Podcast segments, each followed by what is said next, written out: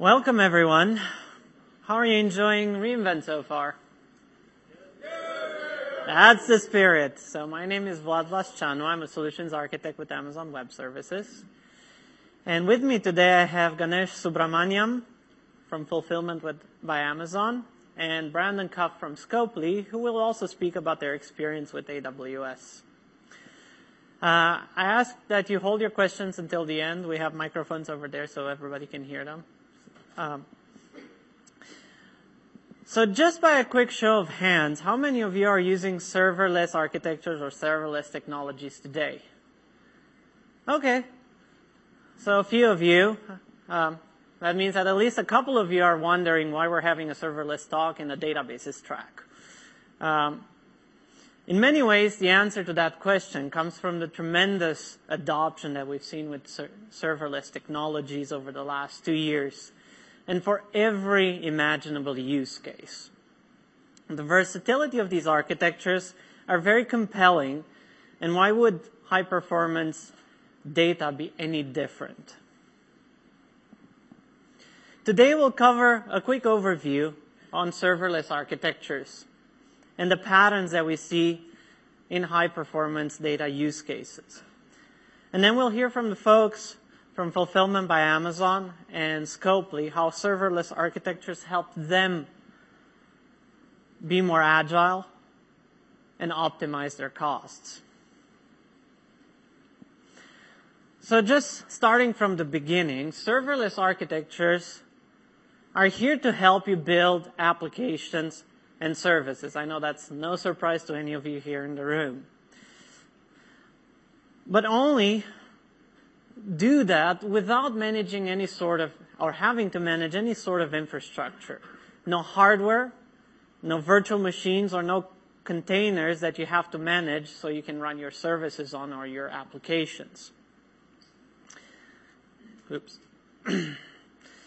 and you do that by changing what the computational unit of scale is. It's no longer a server hosting a monolithic application or a microservice of some kind. It's the single purpose function that's the computational unit of scale.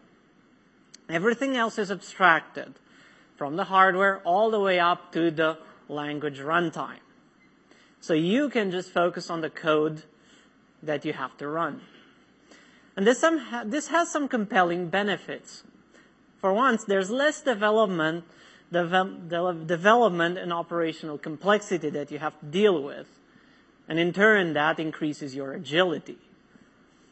And you only execute those functions when you, when they're really needed, which optimizes your own cost because you're actually only paying for the time and the number of invocations for those functions.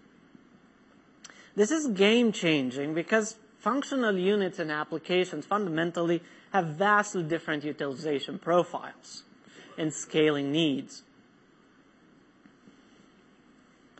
So naturally, at the center of any serverless architecture is AWS Lambda, the service that allows you to run such functions in the cloud.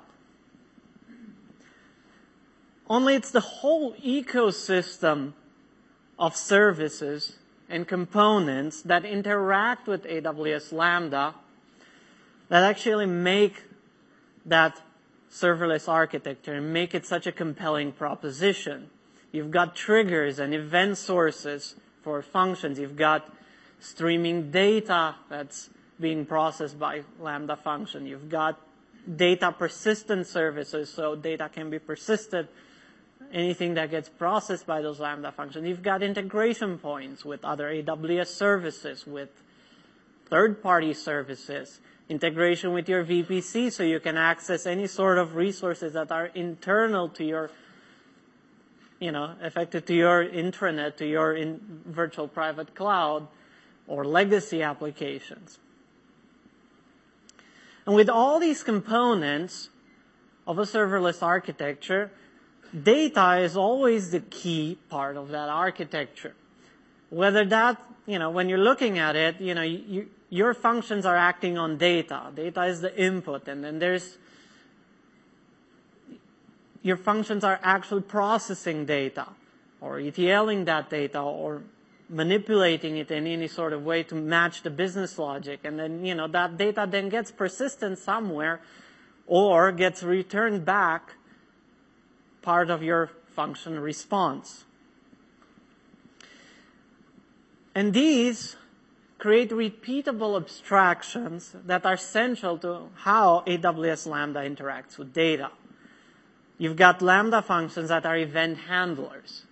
And these, for these types of functions, you know, the, the computational purpose of that function is to do something with an incoming event type and only events matching that specific type. You've got Lambda functions that are acting as serverless backends. And in that case, the abstraction is that API call or the path of that API. And that function is only designed to act on that structure, on that specific RESTful pattern. And then you have Lambda functions in streaming data use cases. Data processing are very strong use cases for Lambda. The abstraction there is a record or a data type. Again, the function will process only data of that type on that specific format. So this not only helps maintainability, but it puts a clear focus on the data that needs to be handled by any given function, process, or flow. It becomes really, really tough in that kind of an environment to build spaghetti code or monolithic applications And with this in mind, we see two patterns and two main patterns of adoption for serverless architectures in high performance data use cases. So one of them is where Lambda is actually playing an active role. This is where Lambda is used part of the workload itself. It's front and center. They're processing your data. You know, scaling on demand based on how much data is flowing into that system or it's API driven. Lambda is used to process data potentially part of an ETL orchestration framework. But in either of those cases, it's front and center there. It's the central part that's driving your business logic. So the advantages in these cases we see around reducing operational complexities. You've got functions that are scaling independently, decoupled of other functions in your application. And you're only paying for the code that's actually running at that point rather than paying for a host or a service where not necessarily all the code paths might be active at any given point in time. Now, not everyone, of course, can build applications from scratch matching these serverless architectures. Um, and many of us have applications that's been running for several years now. You know, they're not necessarily at the point where they can completely re- redesign everything. And that's okay. So in those kinds of use cases, we see lambdas working in a support role. So this is where Lambda is used in some form or fashion to optimize a pre-existing workload, a pre-existing application. And there's many really ways you can do that. We've seen use cases where Lambda assists with database utilization. We've seen Lambda use cases where it assists with scaling of a legacy application. We've seen Lambda where it assists with anomaly detection, ensuring that, you know, the application works correctly or data access is correct. We've seen Lambda assisting in monitoring and logging solutions.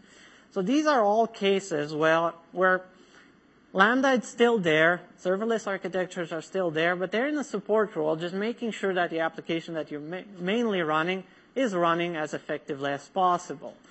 So indirectly, you're still benefiting from cost optimizations, right? Um, you're having a situation where, you know, because your applications run more, runs more effectively, you're saving, you're saving and optimizing on cost. Um, there's also a couple of other types of advantages in these kinds, these kinds of use cases. You know, your applications are more resilient. There's something there watching it 24-7 and ensuring that it's working correctly and potentially can also actually make it work even at higher, higher performance. And to illustrate the use of Lambda in both these roles, uh, we have Ganesh from Fulfillment by Amazon We'll talk about their serverless architecture for the seller inventory authority platform. And then we'll have Brandon Cuff from Scopely, who will show you how they're using Lambda to detect and track hotkeys in their applications. And with this, I want to invite Ganesh to the stage.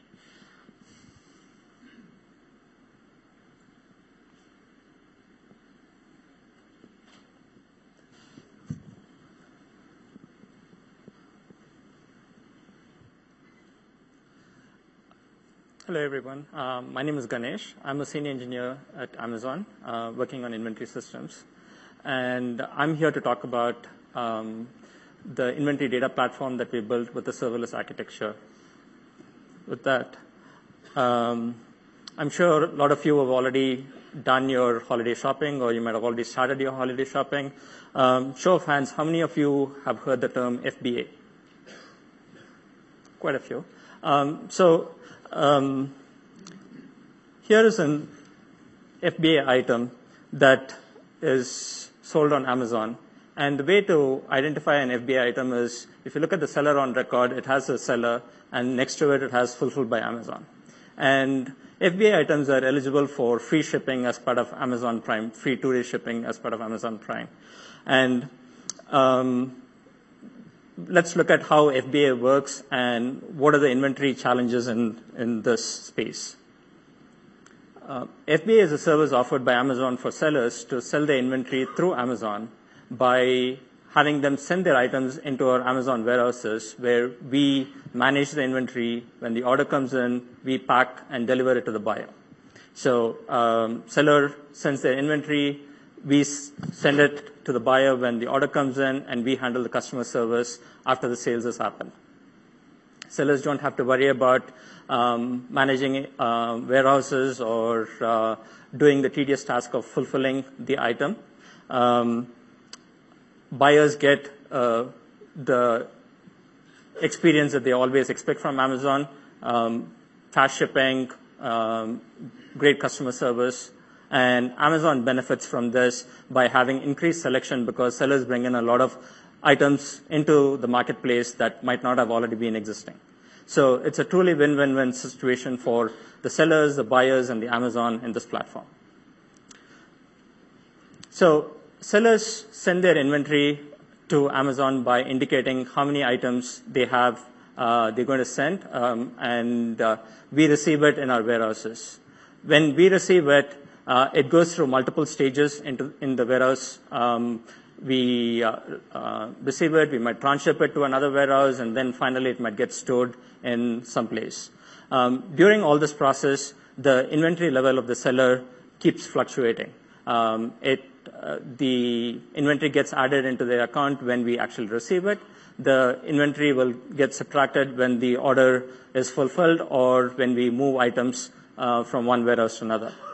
The warehouse management systems track these different inventory movements, um, but they are not responsible for providing an aggregated view of the seller's inventory, and that's where this data platform comes in. Um, we have a number of systems within FBA that use this inventory information, and every system trying to aggregate all of this information would become a very costly exercise. To address this, we um, built a data platform with the following goals. One, it has to be a single source of sellers, uh, single source of truth for sellers inventory. Um, we wanted to make sure that not every system has to aggregate all the different input, um, the inventory movements and trying to aggregate this. Uh, number two, we wanted to have a reconciled view of the inventory. Um, we wanted to explain how the inventory changes from uh, position X to position Y. Um, and lastly, when we are not able to explain it. We want to surface and track those discrepancies. And that's the role of this data platform. So um, if you look at what are the design requirements for this data platform, it should be able to handle uh, really high volume of uh, input messages. Um, and it should be able to be uh, resilient to handle the hotkey syndrome, which is a very quick burst of uh, events or messages for a single key or a set of keys. Uh, one key should not, uh, or transactions for one key should not impact the rest of the uh, processing. Um, it should handle duplicate and out-of-order messages. And we wanted to maintain a complete audit of every single inventory change that happens so that we can go back and um, explain as to why the inventory position is what it is and make sure that we have complete traceability through the entire pipeline. Um, for when we started building this architecture, we wanted to go with a completely managed services because uh, it makes sense um, to avoid operational um, pain points that uh, you encounter when you manage your own hardware and hosts and everything. Um, so we chose Lambda as the central component of this architecture. And Kinesis is the stream uh, processing or the stream unit that manages all these events coming into our pipeline. The Kinesis Lambda integration makes it really easy to um, build these kinds of solutions. Uh, so if you look at it, we have uh, warehouse management systems emitting different events um, into our transaction service. Um, we, these messages get queued up in the Kinesis streams, and we have Lambda processes that take each event coming in the Kinesis stream and processing it and storing it in our DynamoDB stores. Um, once it gets into DynamoDB stores, we have DynamoDB update streams that emit the changes coming from these um, records or persisted items in the DynamoDB that is further post-processed using additional Lambda functions. And we build an aggregated view of this inventory. Once the aggregated view of inventory is persisted again in DynamoDB, further it gets published into Elasticsearch so that we can easily search across, um, aggregate it, um, sort it, and do those kinds of uh, retrieval patterns that DynamoDB is not really good at. Um, and then we use SNS to publish notifications whenever any inventory position changes so that our clients can either get notified when some inventory level changes, or they can come into the system and query from our Elasticsearch store to get the inventory data that they need. Through all of these processes, we have uh, archival front and center. We archive both in S3 as well as in Redshift. Um, S3 is used for typical traditional archiving, and Redshift is used for operational um, management if you wanted to go and query what happened to a particular seller's inventory, it's easier to query in a Redshift rather than trying to write an EMR script going against S3. Um, for that, we use Lambda processes that publish the data into Kinesis fire hoses that finally gets into the final end state. So um, after building this um, system, if you look back and what the results of this journey was, first, because of the serverless technologies, because of Lambda, Kinesis, uh, DynamoDB, all of them are AWS managed services. We don't really have to um, spend too much time on operational overhead. Um, we were able to quantify uh, a savings of about 22 dev weeks across this entire platform because we don't have to worry about host monitoring, um, load balancer monitoring, setting up alarms uh, on hosts, um, worrying about how to scale for the Q4 holiday peak, and then those kinds of things. These are elastic services that we can scale easily uh, without having to spend a tremendous time and effort in doing this.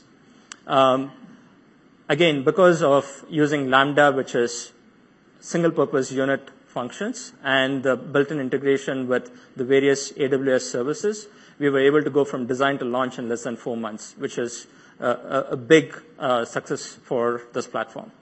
Um, with this architecture, we were able to improve accuracy of our inventory quantities. Um, and due to that, we were able to save on cost of business operations like seller contacts, which could potentially lead to expensive uh, bin checks where an associate has to go into the warehouse and count every single inventory unit to answer a question coming from a seller. So because of the accuracy in the inventory, improvement in the accuracy of the inventory, we were able to reduce those business operation costs. And our team members loved working on the latest technologies using AWS managed services. So um, now let me um, focus a little bit about what were the best practices that we used while we built this platform, uh, and that might be useful for you. So first, we took advantage of uh, Lambda container reuse. Um, Lambda is essentially a stateless execution environment.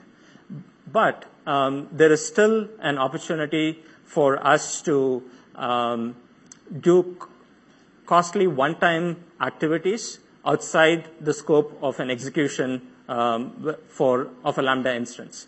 By that, I mean, for example, we use Java and Spring heavily for our event processing. And uh, when you use Spring, you have to build the dependency graph so that the injection happens uh, um, by the container. And, and that we were able to accomplish without having to do this for every single invocation of the Lambda instance. And we were able to do it using the container reuse outside the scope of the event handler. This um, helped improve our performance of our um, execution units tremendously, which uh, greatly reduced our cost too. Um, next, everybody um, is familiar with this. We need to instrument and monitor all our execution environments. With Lambda, it's, a little bit more important to do it because unlike traditional um, uh, computing uh, infrastructure, it's, it's hard to debug and trace in runtime with Lambda. You don't have access to runtime. Um, so we spent a lot of effort trying to instrument our code, uh, make sure that we have complete visibility during runtime through our own custom metrics and monitors um, that uh, we have through our code. And we wrote a CloudWatch reporter that essentially takes these custom metrics and publishes into CloudWatch before the execution unit ends in Lambda. So um, that helped us uh, make sure that we know how our uh, runtime is performing. The other important thing that we uh, spend a lot of time is um, abstracting um, the Lambda launch functions from a core entity processing function. Um, and the reason being is that um, number one, when we uh, when we started this journey, Lambda was relatively new, and we were hedging our bets. We wanted to quickly uh, quickly jump into KCL if we have any launch issues with Lambda. Um, that was one motivation. The second motivation is that uh, we wanted to make sure that our Lambda code is heavily unit tested, and by having separation of responsibilities in terms of the Lambda launch functionality from our entity processing makes our code uh, easier to unit test. Um, so to Towards this, we focused on building uh, our own utilities. Uh, one of them is called the Lambda Launch Helper, which is responsible for initializing the dependency graph and making sure that Spring is um, ready, and then uh, invokes the event handler after deserializing the event that came from Kinesis or DynamoDB stream, and invoking the event handler with the entity so that um, the entity processor can process that. This also took care of the common um, error reporting and error handling um, so that not every processor needs to worry about it and, as, and can also emit these custom metrics which greatly helps us in our operational uh, aspects.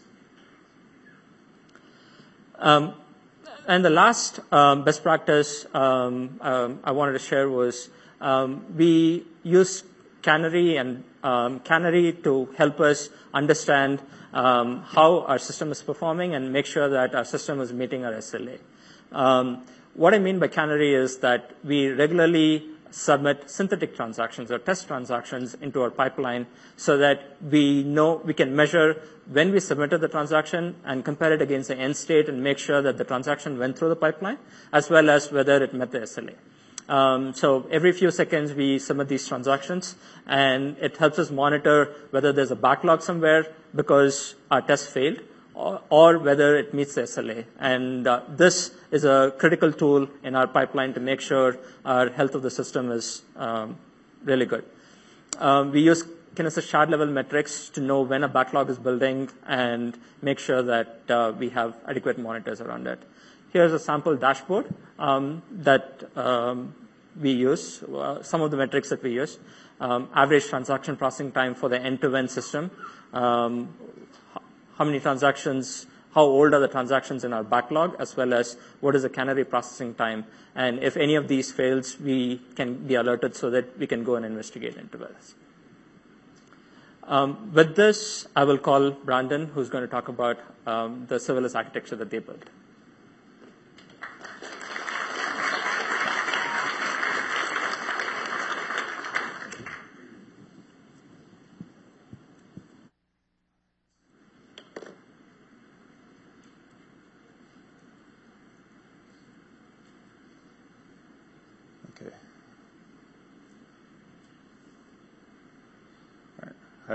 Uh, my name is Brandon. I'm a senior engineer from uh, Scopely. So Scopely is a mobile game company.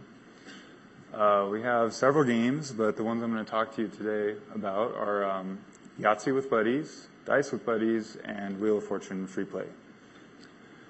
Um, so Yahtzee and Dice are pretty simple games. They're player versus player turn-based games. So one guy takes his mobile client, he rolls some dice, he makes a choice, submits it to the server. Server sends a push notification to the other guy. The other guy plays his turn, and then they go back and forth until the game's over. Uh, and then maybe they win some achievements or a tournament or a prize or some currency. Um, Wheel of Fortune has a similar game mode, but there's a longer duration between uh, server trips because you're spinning wheels and guessing letters and things, which takes a little longer.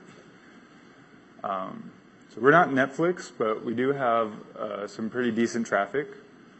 Uh, you know, we have over 6 million daily active users, uh, a million requests per minute, and, you know, 100 plus API servers. Uh, so here's a basic layout of our architecture. Um, like Vlad said earlier, uh, we're not using Lambda in our primary role. It's playing more of a supporting role, but I'll get to that later. So right now we're running EC2 instances behind an ELB. Uh, the mobile clients will make HTTP requests to the ELB, and then the instances will uh, talk to Memcached, Elasticache, uh, MySQL, and DynamoDB to serve the request. Um, so in order to serve a request, uh, the application uh, needs access to a couple different types of data. Uh, some of it is just meta information. So this is uh, stuff that's shared between all users. Um, it's like what tournaments are currently running, when they start, when they end, uh, what achievements are configured, that sort of thing. Um, so this kind of stuff, uh, it's really small. The PMs configure it in the website. Um, so our application servers just pull it out of MySQL every minute and then keep it in local memory. So this kind of this use case is really trivial and easy to to scale. Um, well, there's not really any scaling. Uh, our second type of data is more interesting. It's our user-specific data. Um, so uh, these are things like um, the actual game documents that the user are playing on, uh, the achievements that they've completed, like what they scored in a tournament, that sort of thing. So anything that has to do that goes with the user, we typically put in DynamoDB um, because we have a lot of user data, and um, we don't really want to worry about getting up in the middle of the night and having to shut down our RDS instance and upgrading it and that sort of thing. Um, we'd rather just go to DynamoDB or, or use a tool that automatically scales up DynamoDB on demand. Um, Cool. So um, about DynamoDB, so theoretically, uh, you can scale up as much as you want uh, within a region. Uh, and this is possible because under the hood, DynamoDB will break up your data into partitions uh, so that multiple servers can actually work on that data. Um, and then uh, each record that you have in DynamoDB has a, what's called a hash key. Uh, I think they might call it a partition key now, but um, that key tells uh, DynamoDB uses that key to map a particular record into a partition. Um, so when you provision a, uh, a, table in DynamoDB, these partitions are transparent to you. Uh, you just say, hey, DynamoDB, I'd like to be able to read uh, 4,000 records per second. Um, and DynamoDB under the hood allocates enough partitions to handle uh, 4,000 requests per second. But each partition has its own upper bound, upper limit on how much throughput it can actually handle. Um, so when you uh, exceed the throughput of a particular partition, you'll get a throttling error. Uh, and then typically uh, clients will do an exponential back off or something so that uh, to slow down. Um, but usually we like to avoid the throttling errors to begin with. Um, so in this situation, I have a table that has 4,000 reads per second. Um, so if my client tries to get the record for user 123, um, you know, 2,000 times per second, even though the table capacity is 4,000 times per second, it's still going to get throttling errors because it's exceeding the limit of its partition, and that record only lives on one partition. So when, when this happens, we call it a hotkey. Um, so a hotkey is like one, one key that's accessed more frequently than the other keys. And in order for DynamoDB to work really well, you have to sort of distribute your, your load across the keys evenly um, so that one partition doesn't get overwhelmed while the other ones are just sitting idle. And uh, in this, we have a couple of CloudWatch graphs on the slide. Uh, the top one is showing that we're currently experiencing throttling errors on our gets and the bottom one is showing, uh, see the red line is our provision capacity for our Dynamo table, and the blue line is our actual consumed capacity. Uh, so this is sort of the classic symptoms of a hotkey. Um, we, we're under provisioned, but uh, we're still seeing throttling. So I don't know how many guys have, have seen this sort of situation before. Cool. yeah. So this happens a lot. Um, so Let's see. Oh. Um, so at Scopely, since this happens all the time, we, we try to come up with, with better ways of attacking this problem. Uh, so one way you can attack the problem is to just put some cache nodes in front of it, and that sort of works for a while, but generally when we run like memcached, we run it in a cluster, and you have you know, each key is going to sit in a particular node in the cluster, and you're going to eventually overwhelm uh, a particular cache node as well. So that doesn't really get you all the way there, uh, but it does. It might work for a little while. Um, another thing that you can do is, uh, you know, the best thing to do is really to solve the underlying problem. And uh, that can be sort of a, a, whole bunch of different things. It's usually a bug of some kind or just an oversight. Um, but detecting it is usually the hard thing because you have to, you know, in our, I don't know about you guys, but in our, in our code, we have like, you know, millions of lines of code and sifting through it and finding like where this hotkey might be, uh, is kind of difficult. So it's, it's really nice to know what the key is. That really helps, uh, find the problem, but the CloudWatch metrics don't tell you, so that's unfortunate. Um, so to find the key, we could do a couple of things. I mean, we could pop up Wireshark and try to sniff traffic and look for the key, and uh, that doesn't really work over SSL, so it doesn't work for Dynamo. It does kind of work for Memcache, but uh, it's not very convenient. Um, another thing is you can put some code in your application to just log a key every time you request something, but that adds a ton of overhead and it takes up a lot of space in your uh, in your logging cluster. Uh, so what we really want is a solution that we can turn on all the time, um, has minimal performance overhead, and doesn't cost a lot of money uh, in storage. Uh, so we came up with this solution. Um, so we, what we do is we have our application servers have a bit of tracking code in it, and it keeps track of the top 10 most frequently seen keys in our Memcache client and in our DynamoDB uh, wrapper client. Um, so like the straightforward way of tracking the keys is maybe just to have like a hash map where you have the key is the key and the value is a count. Uh, but if you have, if you're running through like 100,000 uh, requests per minute on a particular application server, you have to use a lot of memory to to do that for every period. Uh, so we cheat a little bit. We use a probabilistic algorithm, uh, which called count-min sketch. Um, but this allows us to sort of sacrifice a bit of accuracy in our counts. Um, and the trade-off is that we can use a fixed size of memory to track an unlimited number of keys. Uh, and that works pretty well for us because all we really need to know is the relative difference between um, like how hot one key is compared to the average. Um, so here's a quick overview of our, oh, so like once we get those uh, top 10 keys, in our logs, it gets pushed into our logging stack. And this is what that looks like. So this is sort of Lambda in the supporting role. Uh, we have our application, um, and we have a little sidecar process that runs on our application that aggregates our logs. Uh, and it shoves that into Kinesis. Uh, then we have a Lambda that uh, reads from this kinesis and pulls out interesting information from the logs. So all the typical things like the timestamp, what host it came from, what game it came from, uh, and other use case specific information with, like our, uh, our hotkey information. Uh, so once it, it pulls out and parses all those logs, it shoves the Elasticsearch, or shoves the documents into Elasticsearch service, and then we can use Kibana to build dashboards and have nice pretty graphs and that sort of thing. Uh, they give us some quick insight into what's going on. Um, and Lambda works really well for this scenario because um, there have been several times where our application uh, has some log information, but it's not indexed yet.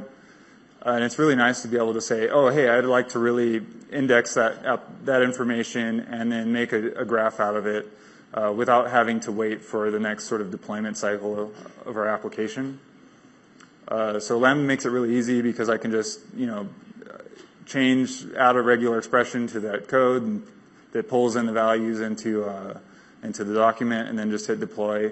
And within minutes, I'm getting my, my new indexing information. Um, it, it also makes subscribing to Kinesis really trivial because um, you add shards to Kinesis and it just, you don't have to think about adding more subscribers and that sort of thing. Uh, so that's really convenient. Uh, but back to the hotkey detection. Uh, so once we get our hotkey events into Elasticsearch, this is sort of what they look like. I mean, uh, on the top, you'll see the log line. Uh, so that's what the application servers actually log when they uh, log the top 10 keys. And then this is the Elasticsearch document um, that gets produced once the Lambda is finished with it. Um, so in there we have like a category of what what the hotkey thing is that we're tracking. In this case, it's gets on Memcached. Um, and then we have the key. We have the estimate of how many times that key was encountered. And then the total count is uh, the total count for the category for all keys. And then the frequency is the ratio of those two numbers. So once we have all this stuff into uh, in Elasticsearch, we can build a dashboard that looks sort of like this. And uh, I'm going to show you how to build it real quick. Um, Okay, so here I have a basic dashboard already built out. Um, I don't, oh, I do have that. Okay, let's get rid of that. Um, but I, we have a couple of things in here already. So we have like a, a date histogram of the log messages, um, the, which games the log messages came from, uh, and the top hosts. Uh, but we don't have our hotkey information yet. And also you'll notice that it looks kind of there's like an odd traffic pattern to the logs, and that's because for this demo, I just wrote a Lambda that gets invoked once a minute, and it shoves a bunch of fake hotkey documents into Elasticsearch. But uh, so this isn't our actual production uh, dashboard. but um, so to make the hotkey thing, we'll go to visualize, and I'm going to use a, a data table since it's a little bit easier to see than the bar charts. And what we want to do is we want to add up the counts, and then we want to break it down using a terms aggregation on the keys. So I'll do top 10, and then I'll hit that green button. And then right away we can see we have a couple of hotkeys in there. Uh, so user.0 and user.negative1 are getting a lot more uh, hits than uh, the rest of the users.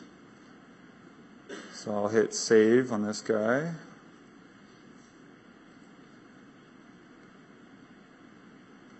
Okay. And then I can just add it on my dashboard.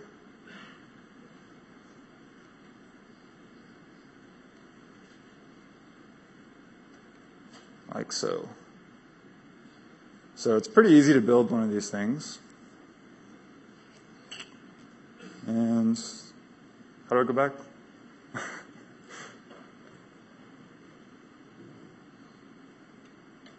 okay. Cool. So results and lessons learned. So one thing is we, we, once we deployed this thing, we found so many bugs, uh, way more than we thought we did. Um, most of them were in Memcache because Memcache has a, like a much higher throughput ceiling on, on the nodes. Um, so when we had a hotkey in Memcache, we, we didn't, it went unnoticed for a long time. Uh, but when we started playing with this dashboard, we, we fixed like five things right away. Uh, we had like special case user IDs, like the one that I showed you in the demo. Um, so we had some requests that would, when you weren't playing against an actual person, it would send you down a user with an ID of negative one, and we started requesting negative one in our database and stuff. Uh, so that and then you'll see that um, we also had things like configuration objects that were, instead of being cached locally in memory like they should have been, they were cached in memcached. And they're all on the same node. Um, and you can see, like, we took a look at our CloudWatch metrics after we found this, and then um, we noticed that, hey, look, one of our nodes is sending a lot more bytes out of it than the, uh, rest of the nodes. So. Uh, we also discovered that um, large keys could be detected this way.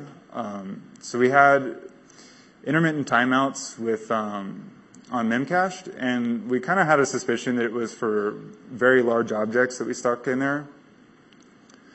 And uh, so we used sort of the same hotkey detection technique, and instead of uh, we just made a slight t- tweak to it. So instead of incrementing by one every time we uh, saw a key, we incremented by the size every time we pulled something out of Memcached. And then that gave us a view into what the biggest objects were in our Memcache uh, system relative to the whole. Uh, and we found some interesting things, like we had um, some users with a meta information document uh, for that user that had like a little embedded list in it of recently recent users that you played with, and that just kind of grew to infinity for some users. Uh, so we just ended up fixing that by trimming the list or, or moving it to a different storage system. Um, but yeah, the large key detection was really useful for finding those sorts of problems.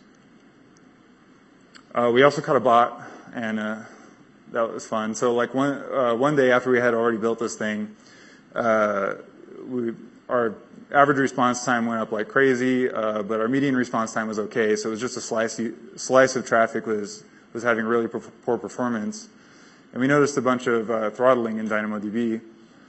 Um, but yet we were still under the uh, under provisioned. And we took a look at our dashboard and we noticed, hey, this guy's user ID is showing up all over the place. Uh, we looked up his account and deleted it, and you know, kind of solved the problem right away. And then we were able to play. We just played whack-a-mole uh, with this guy for a while until uh, the next release when we implemented some rate limiting per per user request rate limiting that sort of took care of the problem for good. Um, uh, we also caught some bad client behavior. Uh, so our iOS client uh, sort of did the right thing. And when you had a you have a game list, so it the iOS client would pull the game list, and then when you actually wanted to play the game, it would load some extra game details that you needed to play the game. Uh, so our Android client uh, would pull the game list. Then in the background, it would make a request for every single game you had in your game list. And some users had thousands of active games running. So every time they would refresh their game list, they would, you know, just, it would hang forever. And, uh, uh, the server would also return a bunch of errors and they would get a bunch of nasty dialogues and that sort of thing. Uh, and this went unnoticed for a lot of, for a long time because there weren't, aren't very many users that had that big of a game list to cause problems. Um, but once, after we got rid of all these hotkeys, we noticed that some users were still showing up in it and then we filtered it down by the um, client platform, and we noticed they were all happening on Android. So we kind of took a wild guess and say maybe thought maybe it was poor client behavior and looked into it, and then uh, talked to the client guys to fix the, the problem. Anyways, uh, thanks for listening. Um, there's my email address if you have any questions. Uh,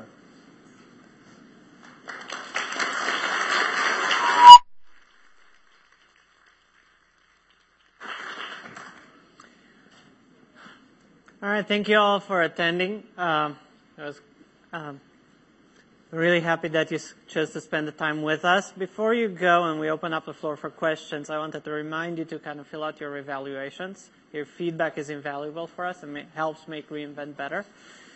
And there's a couple of related sessions that might be interesting if you want to look more into uh, serverless architectures, patterns, and best practices, or dive deeper into services such as DynamoDB and ElastiCache. We're all, both Brandon, Ganesh, and I will be here available for questions if anybody that wants is interested in finding out more. And thank you so much.